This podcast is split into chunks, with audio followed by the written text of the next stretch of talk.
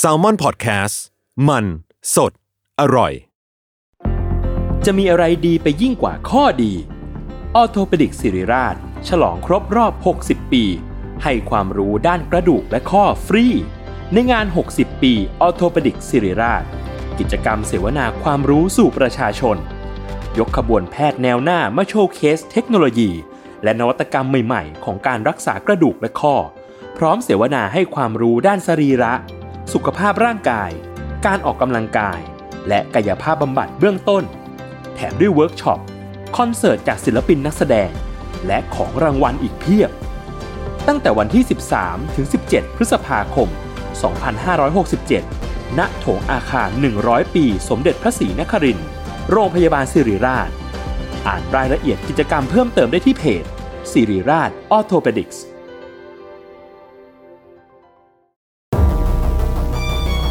ทฤษฎีสมคบคิด เรื่องลึกลับ สัตว์ประหลาด ฆาตกรรม ความลี้ลับที่หาสาเหตุไม่ได้ เรื่องเล่าจากเคสจริงที่น่ากลัวกว่า fiction สวัสดีครับ ผมยชญ์ บรรพพงศ์ผมธัญวัฒน์อิพภูดม นี่คือรายการ Untitled Case สวัสดีครับ ยินดีต้อนรับเข้าสู่รายการ Untitled Case ตอนที่ 140ครับผมครับสวัสดีครับ วันนี้เรามาอยู่กันในธีมที่ย้อนวันวานๆอีกแล้ว คือมันจะมีอยู่ช่วงหนึ่งผมจำไม่ได้ว่าช่วงไหนอืมพี่ทันจำได้ไหมว่าช่วงไหน คุณจะพูดถึงอะไรเนี่ยก็เปิดมาไอ้ไอ้ธีมนี้ไง พี่รู้ไหมเนี่ยวันนี้เราเล่าธีมอะไร ไม่รู้ไม่ไม่รู้ได้ไงแล้วเตรียมสคริปต์มาได้ไงเนี่ยผมก็ไปเรื่อยอะอ๋อเหรอคือพี่เตรียมสคริปต์เนี่ยพี่ก็ไม่ได้ดู ผมไม่เคยมีสคริปต์ในรายการนี้อยู่แล้วมีอ๋อเหรอหมดงั้นปิดคอมดิอันนี้ผมไว้ตอบงานเฉยอะแล้วจะตอบงานตอนอัดรายการทำไม เนี่ยพี่พูดอะไรมันก็มันก็ติดล็อกไปหมด วันนี้เราหวนกลับมาเล่าเรื่องที่มันเป็น mission มากขึ้นหรือว่าภารกิจมากขึ้นครับคือมันจะมีอยู่ช่วงหนึ่งที่ เราอะนำเอาเล่าเรื่องที่มันจะมีความแบบเป็นเส้นเรื่องอืมมีความเป็นภารกิจให้ทุกคนน่ะติดตามกันไปด้วย คือเผื่อใครที่เพิ่งมาตามฟังเออเออคือช่วงแรก ๆ เนี่ยครับเราเคยมี UC ที่เรียกว่า UC Mission กันใช่ใช่ mission ก็คือว่าจะเป็นเรื่องที่มีเป็นเส้นน่ะเออมีจากจุดเริ่มต้นไปจุดจบ ใช่ เป็นภารกิจอะไรบางอย่าง เหมือนดูหนังเหมือนดูซีรีส์สักเรื่องหนึ่งอะไรเงี้ยแบบเนาะไปซึ่งวันนี้เราก็จะพยายามที่จะเอาเรื่องแนวๆนั้นนะกลับมา เพราะว่า มันเริ่มหมดแล้ว มันก็ทำร้อยสี่สิบกว่าตอนแล้วนะ มันก็แบบหลังๆเนี่ยจะสังเกตได้ว่า มันจะมีการเอาแบบอะภาคสองอ่ามีอ่ามีนู่นนี่เพิ่มเข้ามาเออไปเรื่อยไปเรื่อยเออคือมันก็เริ่มหดแล้วเริ่มเห็นสัญญาณของหมดของหมดใช่ใช่ต้องเติมของหน่อยบางทีเราเราเราเล่นเทรดหุ้นเนี่ยเราก็จะดูว่าเออมันมีจุดสูงสุดของกราฟแล้ว และอีกอย่างหนึ่งที่ตามมาคือการด่าเราเรื่อยๆว่าเมื่อไหร่พวกมึงจะเข้าเรื่องกันสักทีนึง มีด้วยเหรอ มี มีเดี๋ยวนี้แบบอ๋อว่าคุยกันเยอะอะไรขอไม่โทษสขอนโทใจษครับขอโทษครับ ก็เดี๋ยวให้พี่โจทำสแตัมไปแล้วกันว่าเข้าเรื่องตอนไหน อ่า เข้าเรื่องเลยเข้าเรื่องเลย ครับ โอเคครับ เรื่องของเราวันนี้เนี่ย ไม่มีเลือดครับ อืม ผมไม่เชื่อ ผมผมจะพูดแบบนี้เลยเพราะว่า เดี๋ยวผู้คนแล้วผู้ฟังก็เข้าใจผิดเพราะคุณชอบบิวให้ผมคิดเป็นคนแบบนั้นตลอด อ่า ผมว่าทุกคนน่าจะรู้กันอยู่ดี ผมขอค้านครับท่านประธานคือ mission วันนี้เนี่ยเป็นเรื่องราวที่เกิดขึ้นในญี่ปุ่นครับ ครับ มีกลิ่นอายความลึกลับแบบญี่ปุ่นผสมอยู่ อืมเป็น mission แบบลึกลับเว้ย อืมอืม เรื่องนี้เนี่ยเกิดขึ้นในช่วงของฤดูร้อนปี 1989ยศครับ บนภูเขาแห่งหนึ่งที่ชื่อว่าอาซาฮิดาเกะ อืมภูเขาอาซาฮิดาเกะเนี่ยเป็นภูเขาที่ตั้งอยู่ในเขตอุทยานแห่งชาติบนเกาะฮอกไกโด อืม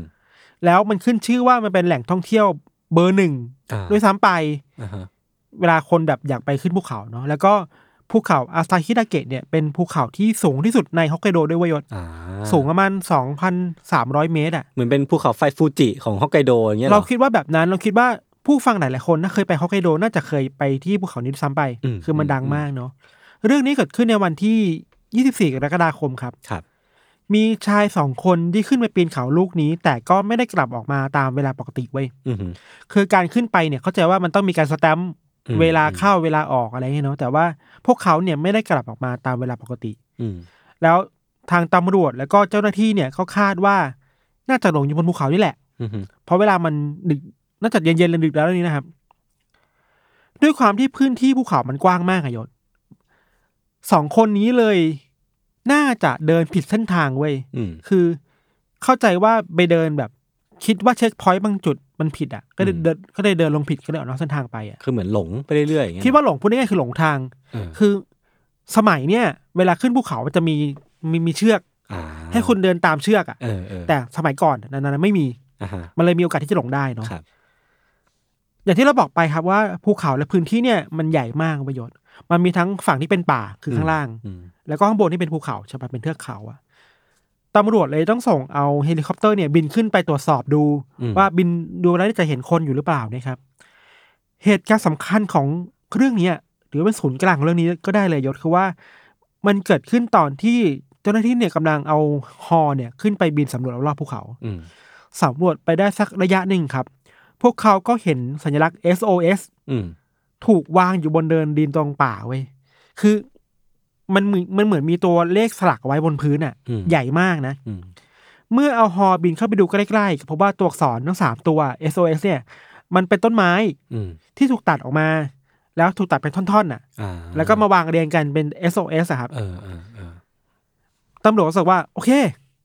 อย่างน้อยน่าจะเจอคนแล้วเออเพราะว่ามันมี SOS อยู่อะคนแล้วมันนั่นอยู่แถวๆนี้แหละ แล้วมันเป็นน่าจะฝีมือมนุษย์แหละ เพราะว่ามันไม่ใช่เออเหตุการณ์ทางธรรมชาติ เออ มันมัน ต้นไม้ไม่ต้องตัดอะเออใช่ไหมพอเป็นแบบนี้ครับตำรวจก็เลยส่งกำลังพลเข้าไปสำรวจดูในบริเวณแบบแบบนั้นน่ะนะว่ามีคนอยู่หรือเปล่าครับ การค้นหาเริ่มต้นไปได้ ไม่กี่ชั่วโมงครับอืมตำรวจก็เจออมนักเรียนข่าวทั้งสองคนหลงทางอยู่ในป่านี้ครับ ตามข้อมูลที่เราไปอ่านมาเนี่ยเขาบอกว่า เจ้าหน้าที่อุทยานและตำรวจเนี่ยอืม ไปพบกับนักปีนเขาทั้งสองคนเนี่ย อยู่เลยจุดของ SOS ไปประมาณสองสามกิโล อะก็อาจจะเข้าเขาเออ เออ กว่ากว่าอืมๆโดยทั้งจุดสัญลักษณ์ของ SOS เนี่ย มันออกนอกเส้นทางการเดินปกติไปแล้วอะอืมอืมอืม ฟังดูแล้วก็ดูดูเหมือนไม่มีอะไรเนาะ อืม คือทั้งสองคนก็เหมือนกับว่าเหมือนที่เราบอกว่าเขาจำจุดเช็คพอยต์ในการลงผิด อืม ไปลงเร็วกว่าเดิม ครับ แล้วก็เลยหลงป่าไปอะไรเงี้ย สุดท้ายก็พบแล้วพากลับบ้านอืม ก็จบอืม แค่เนี้ย ก็ดูไม่มีอะไร อ่าจบแหละเออ เดี๋ยวก่อนจบแค่นี้เหรอเอออะงั้นก็เดี๋ยวพักพักเลยโฆษณาคือมิชชั่นการตามหาคนที่หายไปสองคนเนี่ยจบแล้วอ่าอ่าอ่าแต่ว่าในตอนที่ตำรวจพูดคุยกับทั้งสองคนน่ะ ครับ มันมีช่วงหนึ่งที่ตำรวจถามว่า เฮ้ยเนี่ยพวกคุณเนี่ยโชคดีนะเก่งเหมือนกันนะอืมเราว่าพวกคุณโชคดีมากที่พวกคุณทำสัญลักษณ์ SOS อะเออ แต่สองคนนั้นบอกว่า ฮะ อะไร ฮะ ไม่รู้จัก อ้าว เชี่ย ไม่เคยทำเฮ้ย แล้วคือไม่มีส่วนเกี่ยวข้องกับไอ SOS นั้นเลยเว้ยไอ้เหี้ยแล้วมันมันมาได้ยังไงวะเออมันมันก็ตลกคิดแบบเดียวว่ามันมาได้ยังไงวะเออใครเป็นคนทำอะพูดได้ชัดเจนขึ้นว่ามิชชั่นจริงๆเนี่ยมันเกิดขึ้นหลังจากนี้เว้ยก็คือตามหาว่าไอ้สัญลักษณ์ SOS เนี่ยไม่ใครเป็นคนทำใช่เพราะว่ามันต้องมีคนทำอยู่อะแล้วสองเชี่ยคนนี้ไม่ใช่อะเออมันมีหลักฐานหลายอย่างที่ระบุได้ชัดเจนว่าสองคนนี้ไม่ได้ทำเว้ยครับอย่างแรกคือว่ามันคือการหายตัวไปแค่ไม่กี่ชั่วโมงอะ เออเออเออใช่ใช่อันนี้ผมก็สงสัยเหมือนกัน แล้วถ้าสมมติเป็นคนทำจริง มันต้องใช้เวลาตัดไม้อะอืมนานมากนายศใช่ มันยากมากเว้ยอีกอย่างหนึ่งคือว่า มันมีคนไปสำรวจต้นไม้อะที่ถูกตัดออกมามันมันเรียกว่าต้นเบิร์ช อือหือต้นเบิร์ชเนี่ยเราไปดูหาข้อมูลมา เขาบอกว่าต้นเบิร์ชเนี่ยมันเป็นต้นไม้ที่มีเปลือกค่อนข้างแข็งมาก เป็นไม้เปลือกแข็งเนี่ย ไม้เปลือกแข็งเพราะฉะนั้นอะ การจะตัดออกมาได้อะต้องอ่าใช้ขวาน ครับห รือใช้อุปกรณ์ใช้มือเปล่าไม่ได้เออถึงแม้ใช้ขวานแล้วเนี่ย มันต้องใช้เวลาหลายชั่วโมงมากๆเลยนะ ในการตัดแค่ต้นเดียว ตัดประประกอบกันน่ะเออเป็น SOS ใช้ได้อะมันใช้ใช้เป็นวันๆน่ะอืมสองคนทำไม่ได้อยู่แล้วอืมและสองคนนี้ไม่มีอุปกรณ์ด้วยอือหือเพราะฉะนั้นก็ตัดทิ้งไม่ได้ว่าไม่ได้เป็นคนทำจริงเออเออเออๆตำรวจรู้อย่างนั้นก็เลยต้องส่งฮอไปอีกรอบหนึ่งเว้ยอ่าเขาส่งทีมมาวันต่อมาว่า อะภารกิจต่อไปคือ หาคนทำ SOS เพราะมันเป็นไปได้ว่าถ้าคนนี้ขอความช่วยเหลือเนี่ย เขาก็จะยังหลงออยู่ยู่ในตรงป่านั้นหรือเปล่าหรือเปล่า เออเออตำรวจก็เอาฮอออกไปเนอะแล้วก็มันเริ่มเป็นข่าวมากขึ้นนะครับยศครับคือว่า ไอปรากฏการณ์ที่มีคนหายเนี่ย สื่อมันเริ่มตีข่าวมากขึ้นแล้วอืมสื่อในท้องถิ่นก็เริ่มเดินตามตำรวจอะอืมเข้าใจว่า นักข่าวเองก็อยากได้เรตติ้งอะอืมคืออยากเป็นคนแรก ๆ ที่ไปถ่ายภาพเจอคนหายให้ได้ครับอือหือมันก็เลยเป็นมิชชั่นที่มีทั้งตำรวจ เจ้าหน้าที่อุทยานแล้วก็สื่อมวลชนเนี่ยออกไปตามหาคนที่คิดว่าน่าจะเป็นคนทำสัญลักษณ์ SOS อืม ที่ยังหลงอยู่ในป่า ครับ และยังหาไม่เจอเนาะหนึ่งในนักข่าวที่เขาเข้าไปสำรวจภูเขาด้วยครับ เขาชื่อว่าคุณโคโยอาบูราตานิ อือหือเป็นนักข่าวจากทีวีช่อง HBC ซึ่งเป็นสื่อท้องถิ่นของฮอกไกโดครับ อืมคุณโคโยเนี่ยเขาได้สังเกตว่า ในบริเวณที่ใกล้ๆกับ SOS สยศมันมีต้นไม้ต้นหนึ่งไว้ย แล้วหลุมของต้นไม้อะอืมมันเหมือนมีดินใหม่ๆที่เพิ่งถูกทับเข้าไปอะอือหือมันดูไม่เป็นธรรมชาติอะอืมอืมเขาก็เลยลองขุดดินดู แล้วพบว่าในหลุมในหลุมนั้นน่ะ มันใหญ่มากขนาดแบบหนึ่งคนสามารถอยู่ได้อะอื้อหือแล้วในนั้นมันมีทั้งกล้องถ่ายรูปอืมมันมีทั้งสมุดบันทึก ที่สำคัญคือว่ามันมีใบขับขี่ของชายคนหนึ่งครับที่ชื่อว่าเคนจิอิวามุระอื้อหือตำรวจก็เอาชื่อของเคนจิอิวามุระเนี่ยไปตรวจสอบต่อ ก็ได้พบว่าคุณเคนจิเนี่ยครับเขามีอายุประมาณ 22 ปี ในวันที่หายตัวไปเนาะเขาเดินทางมาที่ภูเขาอย่างเนี้ยเมื่อวันที่ 10 กรกฎาคมปี 1984 หรือ 5 ปีก่อนจะเกิดเหตุการณ์นี้อะโอ้ก็นานพอสมควรห้าปีก่อนแล้วนานแล้วนะเออแล้วก็ไม่ได้กลับมาไปอีกเลยเว้ยครับคือตำรวจอะมีไฟล์คนหายอยู่ เพราะว่า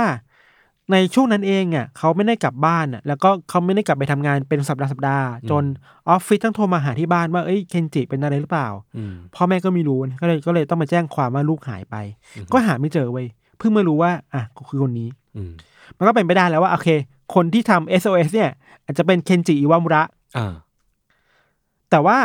มันไม่ง่ายขนาดนั้นเว้ยยศว่าคือแหละในจุดใกล้ๆกันน่ะตำรวจพบกับ เบาะแสอีกหลายอย่างเว้ยอ่าสิ่งสำคัญมากๆคือว่า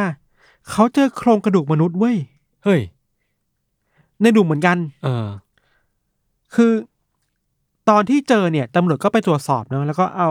โครงกระดูกเก็บไปให้กับเจ้าหน้าที่การแพทย์ในในเมืองตรวจสอบดู ครับพอเอาโครงกระดูกไปให้กับแพทย์ตรวจสอบดูครับ อืมทีเนี้ยเรื่องมันดูซับซ้อนขึ้นด้วย เออ คือ อันนี้ข้อมูลไม่ตรงกันนะ บางข้อมูลบอกว่า แพทย์ วิเคราะห์แล้ว คิดว่าโครงกระดูกเนี่ย เป็นโครงกระดูกของผู้หญิงอ้าว ก็ไม่ใช่เคนจิคือไม่ใช่เคนจิแล้วเป็นของใครอีกไม่ของใครอีกเออและบางข้อมูลก็บอกว่ายังไม่สามารถระบุเพศได้อ่าฮะแต่อาจจะเป็นคนในวัยประมาณสักยี่สิบต้นก็อาจจะเป็นเคนจิก็ได้ๆใช่แต่มันยังมีความไม่ชัดเจนอะ ถึงแม้เออรู้กระดูกแล้วยังไม่รู้อีกอะครับ คือตอนนี้รู้ทั้งใบขับขี่อืมรู้ทั้งหน้าตารู้ทั้งโครงกระดูก แต่ก็ยังไม่สามารถระบุได้ว่าคนที่หายไปคือเคนจิจริงๆหรือเปล่าอะอ่าอ่าอ่าไอภารกิจการตามหาเนี่ยมันก็ยังมีต่อไปอีกเวยยศ คือในสิ่งที่มันอยู่ใกล้ๆกับสิ่งที่ในหลุมนะที่เป็นมีโครงกระดูกมันมีทั้งอุปกรณ์อาบน้ำสบู่ผ้าเช็ดตัวรองเท้า แล้วมันมีเทปคาสเซ็ตอีกสามตลับเว้ยอืมสองอันแรกเนี่ยมันเป็นเทปประกอบเพลงอนิเมะมาครอสบ้างอันที่เราจำได้เก่าแล้วอะอืมพอเปิดเข้าฟังก็เป็นเพลงอนิเมะเว้ยแต่ว่ามีเทปหนึ่งอัน อืมที่พอเปิดเข้าไปฟังแล้วมันไม่ใช่เพลง แต่มันเป็นเสียงพูดของผู้ชายคนหนึ่งอืม ที่พูดอะไรบางอย่างออกไปเพื่อขอความช่วยเหลืออืมอืมในเทปนั้นน่ะเขาส่งเสียงมาว่า ช่วยผมด้วย ผมติดอยู่บนหน้าผาอืม SOS ช่วยผมด้วยอืมแล้วก็พูดซ้ำว่าช่วยผมด้วย ผมติดอยู่บนหน้าผา SOS ช่วยผมด้วยอืมผมอยู่ที่ที่ผมเห็นเฮลิคอปเตอร์เป็นครั้งแรก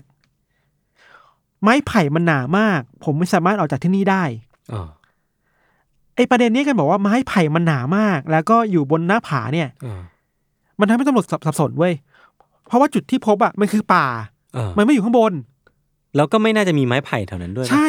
ไม่ให้มันอยู่ไกลออกไปจากที่จุดจุดนี้อะเออเออเออแล้วเสียงที่เขาพูดอะคือเขาตะโกนออกไปแบบสุดเสียงมากๆอะเหมือนกับว่าเขากำลังขอความช่วยเหลือไปพร้อม ๆ กับการบันทึกเสียงตัวเองอะอ่าอ่าเรามีเสียงให้ฟังอ่าว่าเขาจะพูดว่ายังไงมาครับ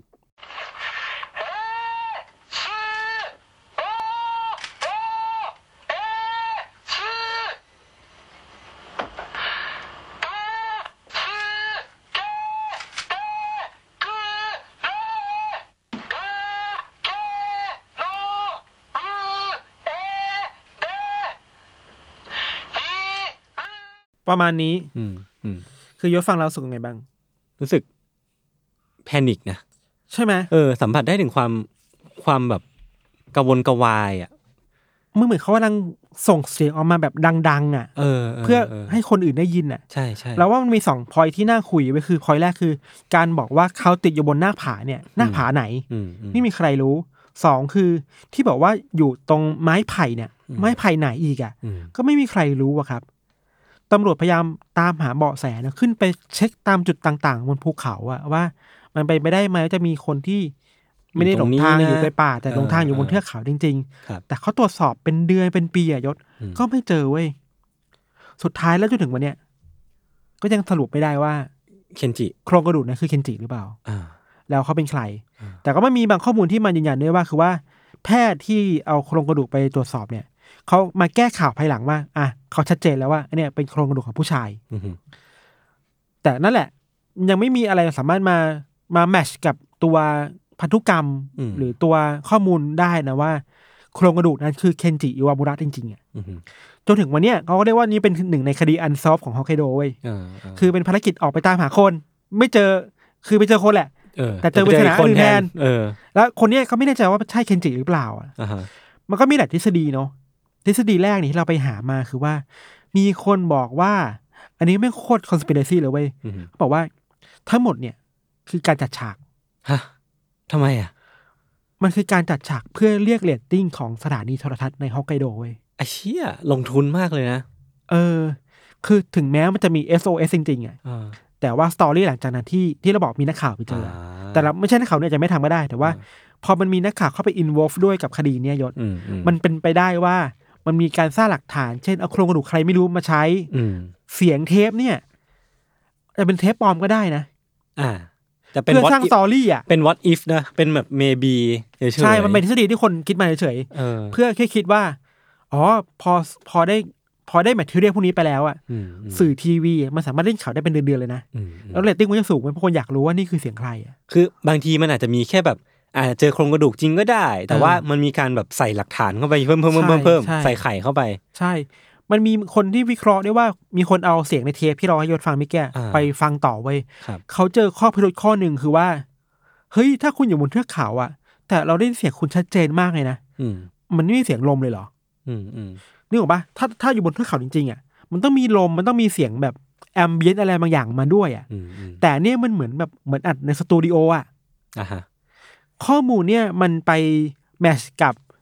รายงานข่าวของสำนักข่าว AP AP คงแปลมาจากต่างประเทศญี่ปุ่นแต่อีกแต่ทีญี่ปุ่นอีกทีเออ AP รายงานว่า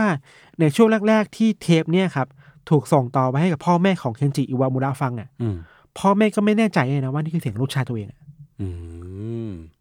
มีความคอน FLICT เออมันบางอมีย่างความไม่มั่นใจว่านี่คือเสียงของเคนจิจริง ๆ หรือเปล่าอะแต่ว่ามันก็อาจจะเป็นไปได้ถ้าสมมติว่าเขาตะโกนสุดเสียงอะ เสียงอาจจะเปลี่ยนไปหรือเปล่าอะไรใช่เงี้ยนะ ด้วยความกลัวอะไรเงี้ยมันก็เป็นไปได้เว้ยอออออันนี้คือทฤษฎีแบบ conspiracy เนาะครับสองคือก็มีคนก็สรุปว่านี่คงเป็นเคนจิอิวามุระแหละ อืมแต่ว่าคิดตอบไปได้ว่า แล้วทำไมเขาถึงลงมาไม่ได้ อืม เพราะภูเขาอะถึงแม้มันจะใหญ่มากเนอะแต่ว่า อืม การลงมามันมันสามารถมองวิวได้ว่า ตอนนี้คุณอยู่ตรงไหนของจุดพีคของภูเขาอะอืม เพราะฉะนั้นน่ะการหลงอะไม่น่าจะหลงอยู่ข้างบนข้างบน อือฮึ น่าจะหลงข้างล่างในป่ามากกว่าเนาะอืม แต่ว่ามันก็มีคนคิดต่ออีกนะมันมีหลายแตกมากเว้ยคือ อย่างกรณีของสองคนแรกที่หลงป่าอืมพวกเขาอะหลงป่าเขารู้ตัวว่าหลงป่าแล้วเขาทำไงรู้ป่ะอืมเขาเดินตามแม่น้ำเว้ยเพราะคิดว่าเดี๋ยวแม่น้ำมันจะพาเขาไปเจอเมืองสักคนหนึ่งอะอ่าเจอบ้านเรือนคนอะอ่าแบบนั้นได้ เพราะฉะนั้นการที่เคนจิอยู่กับที่ในป่าแห่งนั้นมันมันดูแปลกๆมันแปลกๆหรือเปล่าเออใช่ป่ะแล้วอีกอย่างหนึ่งคือว่าไอการบอกว่าผมอยู่ในที่ที่ผมเห็นเฮลิคอปเตอร์เป็นครั้งแรกเนี่ยอืมมันคือเหตุการณ์ไหน อืม คือก่อนหน้านี้มันไม่มีการรายงานคนหายตั้งแต่ฮอขึ้นไปเลยอะ่ะ ใช่ผมผมติดเรื่องนี้เหมือนกัน มันก็มีคนวิเคราะห์เหมือนกันว่า หรือว่ามันเป็นแค่ฮอที่สำรวจทั่วไปอะ่ะเออแบบบินผ่านไปผ่านมามินผ่านไปผ่านมาแล้วเคนจิก็ติดอยู่พอดี เออเออก็เป็นไม่ได้เนาะก็ไม่มีใครรู้ ที่สุดสุดท้ายครับ อันนี้ก็ค่อนข้างดักดากประมาณหนึ่งครัคิบดว่า เขาคิดว่าเคนจิไม่น่าจะหลงทางอืมแต่อาจถูกพาตัวไปฆ่าบนภูเขา อืม ด้วยข้อมูลหลาย ๆ อย่าง เช่นอืมไอการบอกว่าช่วยผมด้วย ผมติดอยู่ในไม้ไผ่เนี่ยอืมในในทุ่งไม้ไผ่เนี่ย มันแปลว่าถูกขังในที่ที่หนึ่งหรือเปล่าอืมอืมอืมหรือการบอกว่าผมอยู่ในที่ที่เห็นเฮลิคอปเตอร์เป็นครั้งแรกเนี่ย มันแปลว่าเขาพยายามตะโกนเรียกแล้วหรือเปล่าอืมแล้วมันไม่ใช่การตามหาคนหายอะ ถ้าคนหายพวกท่องเที่ยวหรือว่าอุทยานน่าจะรู้อะยศอืมมันก็เป็นไปได้ว่าเขาจะถูกพาตัวไปหรือเปล่า คือข้อมูลเนี่ยครับมันมาจากคนที่ตั้งทฤษฎีว่า เคนจิอิวามุระเนี่ยจริงๆแล้วเป็นคนที่ไม่ค่อยออกไปไหนเท่าไหร่เว้ยอืมคือเป็นคนที่ชอบเป็นโอตาคุประมาณหนึ่งอะชอบอนิเมะชอบอะไรใช่ป่ะคนแล้ว nerd nerd nerd แล้วก็เป็นคนที่ก่อนหน้าที่เขาจะหายไปไปภูเขาของเนี่ยยศเขาเพิ่งได้รับการเลื่อนตำแหน่งเว้ยเพราะฉะนั้นเขาบอกเหมือนกับบอกพ่อแม่ว่าเนี่ยอยากไปฉลองนะอืมเพื่อไปฉลองการที่ตัวเองได้เลื่อนตำแหน่งได้เลื่อนเงินเดือนอะอืมก็เลยออกไปเดินป่า ซึ่งมันไม่ใช่วิสัยของการที่จะไปไปคนเดียวอาเอาชีวิตไปทิ้ง ใช่แล้วไม่ใช่ไม่ใช่ของการไปคนเดียวด้วยการฉลองก็จะฉลองกันหลายหลายคนหรือเปล่า เออเออเออมันก็เป็นไปได้ว่าเขาจะถูกพาตัวไปฆ่าแล้วก็ถูกฆ่าทิ้งไว้บนภูเขาหรือเปล่าอะไรเงี้ย มันก็เป็น mission ที่อย่างที่เราบอก มันก็ดูแปลกๆอะอืมลึกลับอะอืมมันไม่ได้น่ากลัวเว้ย แต่มันมี detail ที่ลึกลับอยู่ว่าเชื่อเราไปตามหาสองคนนี้แต่สองคนนี้บอกว่าไม่ใช่เคสหลัก เออเคสหลักคือใครไม่รู้อะคือคดีของสองคนแรกอะจบไปแล้วจบไปอย่างรวดเร็ว จบไปในสามนาทีแรภายกในห้าทีแรก แล้วก็แบบทั้งเรื่องอะหนังทั้งเรื่องอะจะเป็นแบบอ้าวแล้วแม่งมีอะไรเบาะแสตามมาอีกเต็มไปหมดเลย เราว่าถ้ามันเป็นหนังใน Netflix คือว่าไอ้นี่แค่ intro อะเออสองคนแรกคือเอออินโทรว่าเรื่องราวคือ หลังจากนี้คือการเจอว่าสองคนนี้ไม่ได้เป็นคนทำ SOS อะอืมอืมเราไปหาข้อมูลมาอีกอะยศเรารู้สึกว่าภูเขาแห่งเนี้ยครับ อาซาฮิดาเกะเนี่ย มีคดีหลาย ๆ คดีเกิดขึ้นนะอ่าเหรอเรื่องคนเสียชีวิตคนหลงอะไรก็บ่อย ช่วงหลัง ๆ มาเขาเลยออกแบบมาใหม่ ก็คือ มีเชือกให้เดินขึ้นอืมเส้นทางอย่างที่พี่ชัธัดนพูดเจตอนนแรกแล้วก็เขาเรียกว่ามีโลบเวย์โลบเวย์คือไอ้ที่เป็นเครื่องที่พาขึ้นไปข้างบนอ๋อเขาเรียกว่าอะไรวะเออเออนั่นแหละคนญี่ปุ่นเรียกว่าโลบเวย์ทุกคนโลบเวย์ขึ้นไป เพื่อให้มีการลงออกเข้าออกชัดเจนมากขึ้นน่ะอืมญี่ปุ่นเองก็จัดการได้ดีประมาณหนึงแหละอืมอืมก็อาจจะพูดว่าวัวหายล้อมคอกไหมก็ประมาณหนึ่งแต่ข้อดีคือเขารู้ปัญหาเลยเขาว่าแก้ไขด้วยระบบอะอืมว่าโอเค เข้าออกได้ยังไงมาทำแผนที่ชัดเจนมากขึ้นนะอะไรอย่างเงี้ยครับ ตอนนี้ภูเขาแห่งนี้ก็เป็นจุดท่องเที่ยวที่สำคัญแห่งหนึ่งในฮอกไกโดครับคนก็ไปอยู่เรื่อยๆ เราเสิร์ชดูรายการทีวีไทยก็ไปหลายก็มีหลายคนไปทำบล็อกที่นั่นนะอ๋อเหรอแบบขึ้นไปเพดูราะมันภูสเขาวยใช่ไหมมันสวยแล้วก็มันเป็นที่ไม่กี่แห่งที่ยังมีหิมะลงเหลืออยู่ตลอดทั้งปีเว้ยเออเออเออเข้าใจว่ามีแค่ไม่กี่เดือนเท่านั้นที่หิมะจะไม่หาจะหายไปอะอะไรเงี้ยครับ มันสวยอะอืมน่าไปดีครับ ประมาณนี้ยศบ้างไงผมว่า สนุกดี ผมชอบความทวิสต์ตอนแรก เออแบบอ้าวเชื่อไม่ใช่ คือผมมาสงสัยแต่แรกเลยเว้ยว่า SOS อะทำจากต้นไม้อะอืมมันไม่น่าจะง่ายเว้ยมันน่าอืมจะใช้เวลานานแล้วต้องใช้อุปกรณ์ ใช่ ก็เลยงงว่าเอ้ยภายในเวลาแค่ไม่ถึงวันอะเขาทำได้ยังไงอะไรเงี้ยไม่กี่ชั่วโมงด้วยซ้ำเออไม่กี่ชั่วโมง ก็เลยแบบทึ่งทึ่งประมาณหนึ่งแต่ปรากฏว่าอ๋อมันเป็นเบาะแสของคนอีกคน เออ แต่ปรากฏว่าไอ้คนคนนั้นอะมันลึกลับกว่าสองคดีแรกเยอะมากเลยอะเออ แล้วเราก็ไม่รู้ด้วยซ้ำว่ามันคือบัตรใบขับขี่ใช่ไหมนะของของเคนจิจริงๆหรือเปล่าหรือว่าอืมมันคือเบาะแสที่ใครก็ตามที่ฆ่าเขาเอามาทิ้งเอาไว้อืมหรือว่าไปเจอตกมาอืมเออ คือผมว่ามันมีความลึกลับอะแล้วก็ คือคือมันไม่น่าจะมีคนคลี่คลายได้เนาะเร็วๆเนี่ยเพราะว่าเบาะแสมันก็น่าหมดไปแล้วอะใช่ใช่ใช่ก็จะเป็นหนึ่งในคดีอันซอฟกึ่งกึ่งอันซอฟแหละเราว่าอืมอืมอืมแต่บางคนก็ปักใจเชื่อแล้วว่าน่าจะเป็นเคนจิอิวามูระแหละครับ ครับ ก็นั่นแหละ มันคิดถึงเรื่องที่ยศเล่าเมื่อหลายวิคก่อนเนี่ยที่เออภูเขาคนฆ่าตัวอ่าตายภูเขาที่มีคนฆ่าตัวตายเยอะ เออ มันก็มีความน่ากลัวของภูเขาแบบนั้นเนาะเออใช่บางใช่ใช่บางคนอาจจะเข้าภูเขาไปเพื่อไม่อยากกลับออกมาก็ได้อันนี้พูดตามตรง จริงมันเมอมันค่อนข้างดาร์กคนที่คิดคิดตัดสินใจแล้วว่าอยากอืมแบบจบชีวิตอะนั่นเหมือนการกลับคืนสู่ธรรมชาติแบบ ซึ่งซึ่งพอเรานึกภาพป่า เราก็นึกว่านึกภาพการไปเดินแบบสวยๆนะถ่ายรูปอืมแต่จริงๆแล้วว่าอืมผมว่าป่าเป็นสถานที่ที่ค่อนข้างน่ากลัว เออมันเต็มไปด้วยแบบแมลงพิษอ่าสัตว์ร้ายครับถ้าเชื่อเรื่องผีก็มีผีด้วย ครับเออก็เรื่องของเราประมาณนี้ครับ เดี๋ยวไปพักฟังข้อสสักครู่นะครับ แล้วกลับมาฟังเรื่องของยศต่อในเบรกหน้าครับ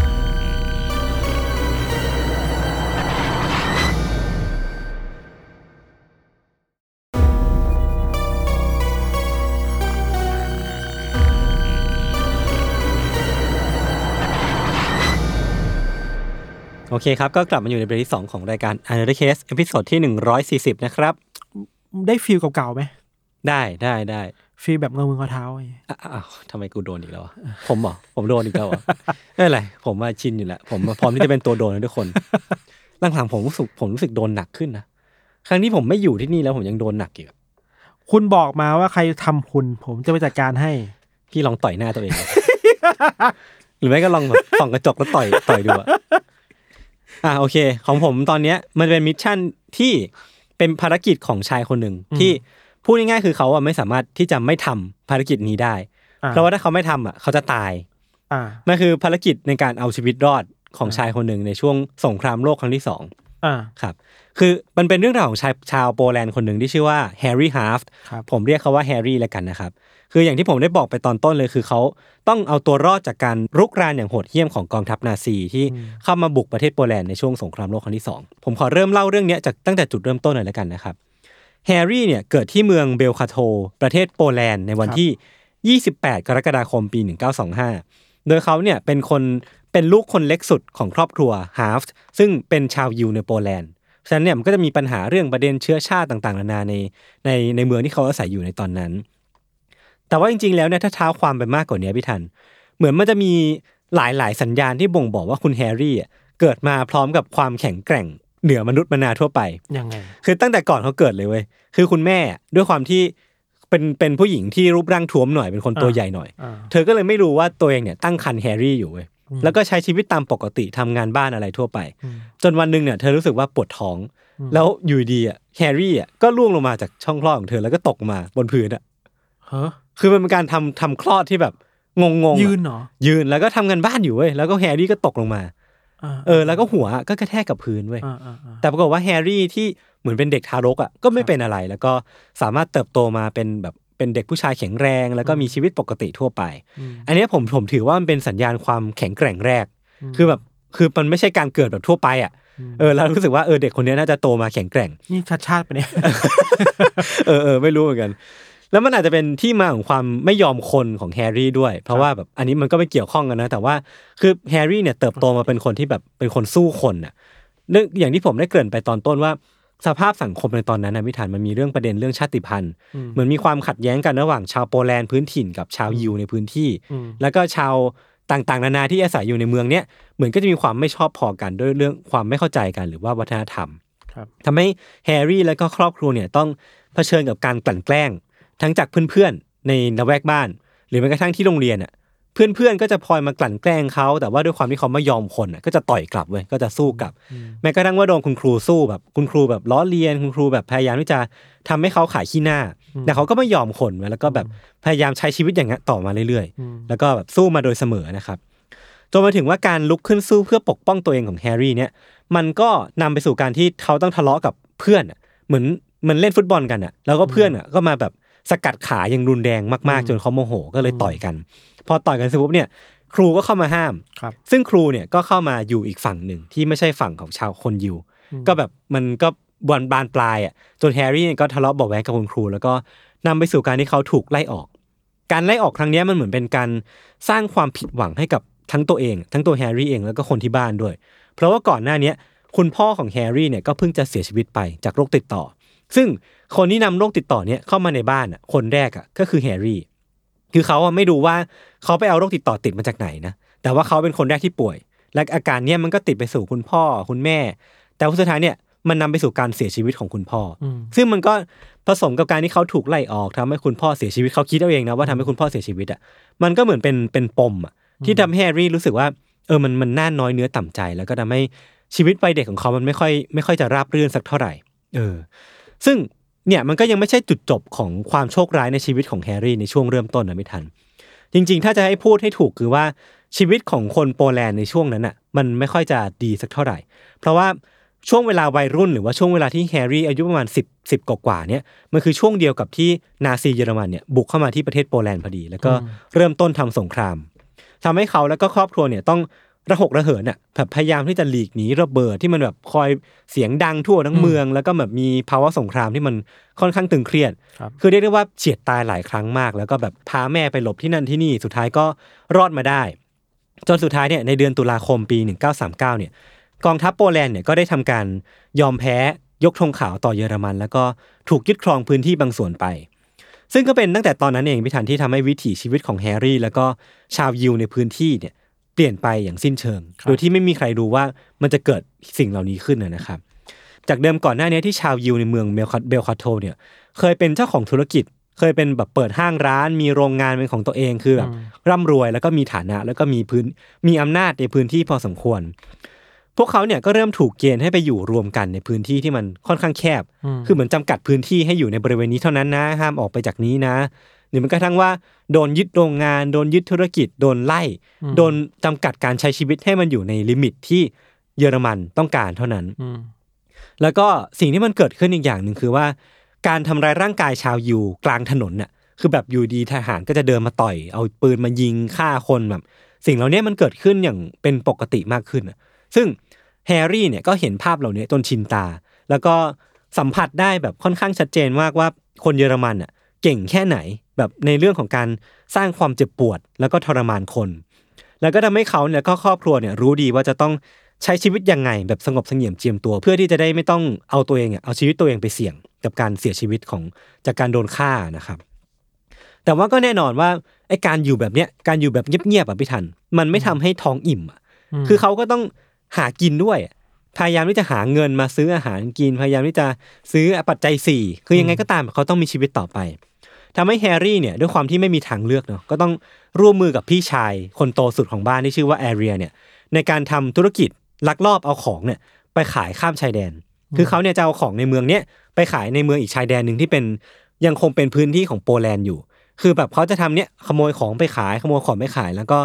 เหมือนก็ได้เงินมาประมาณหนึ่งเพื่อประทังชีวิตเอาไปซื้ออาหารกินเอาไปซื้อเนื้อกิน แต่ว่าจริงๆแล้วเนี่ยก็ถ้าว่ากันตามตรงคือมันเป็นอาชีพที่เสี่ยงมาก คือถ้าสมมติว่าโดนจับได้คือโดนยิงทิ้งสถานเดียวอะมันไม่มีทางเลยที่ทหารนาซีจะปล่อยชีวิตหรือว่าไว้ชีวิตเข้าไป เพราะว่ามันเป็นเรื่องที่ผิดกฎหมายนะครับเออมันก็เลยเหมือนเป็นเป็นการที่เขาต้องข้ามเส้นแดน คือการทุกครั้งที่เขาข้ามเส้นแดนชายแดนไปอะมันเหมือนเป็นการข้ามพรมแดนชีวิตอะเหมือนข้ามขีดจำกัดตัวเองอใช่แล้วก็เหมือนกระโดดโลดเต้นไปมาระหว่างเส้นที่จะมีชีวิตอยู่กับเส้นที่จะตายแล้วแบบใช้ชีวิตอย่างนี้มาเรื่อย ๆ ระหว่างนั้นเองพี่ธัญสิ่งเดียวที่ เหมือนพอจะเรียกได้ว่าเป็นสิ่งดีๆ สิ่งเดียวในชีวิตของแฮร์รี่เนี่ยคือเรื่องของความรัก คือเขาเป็นคนที่ประสบความสำเร็จในเรื่องความรักมากๆ คือในวัยสิบสี่สิบห้า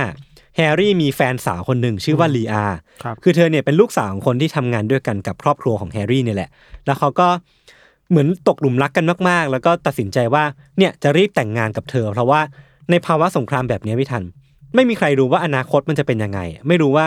ประเทศหรือว่าเมืองนี้มันจะล่มโดนระเบิดทิ้งตอนไหนอืมเขาก็เลยอยากที่จะรีบแต่งงานกับหญิงสาวที่ตัวเองรัก เพื่อที่จะได้สมหวังสักครั้งหนึ่งในชีวิต เออ ซึ่งมันก็ดูเป็นเรื่องดีๆเนาะแต่ว่า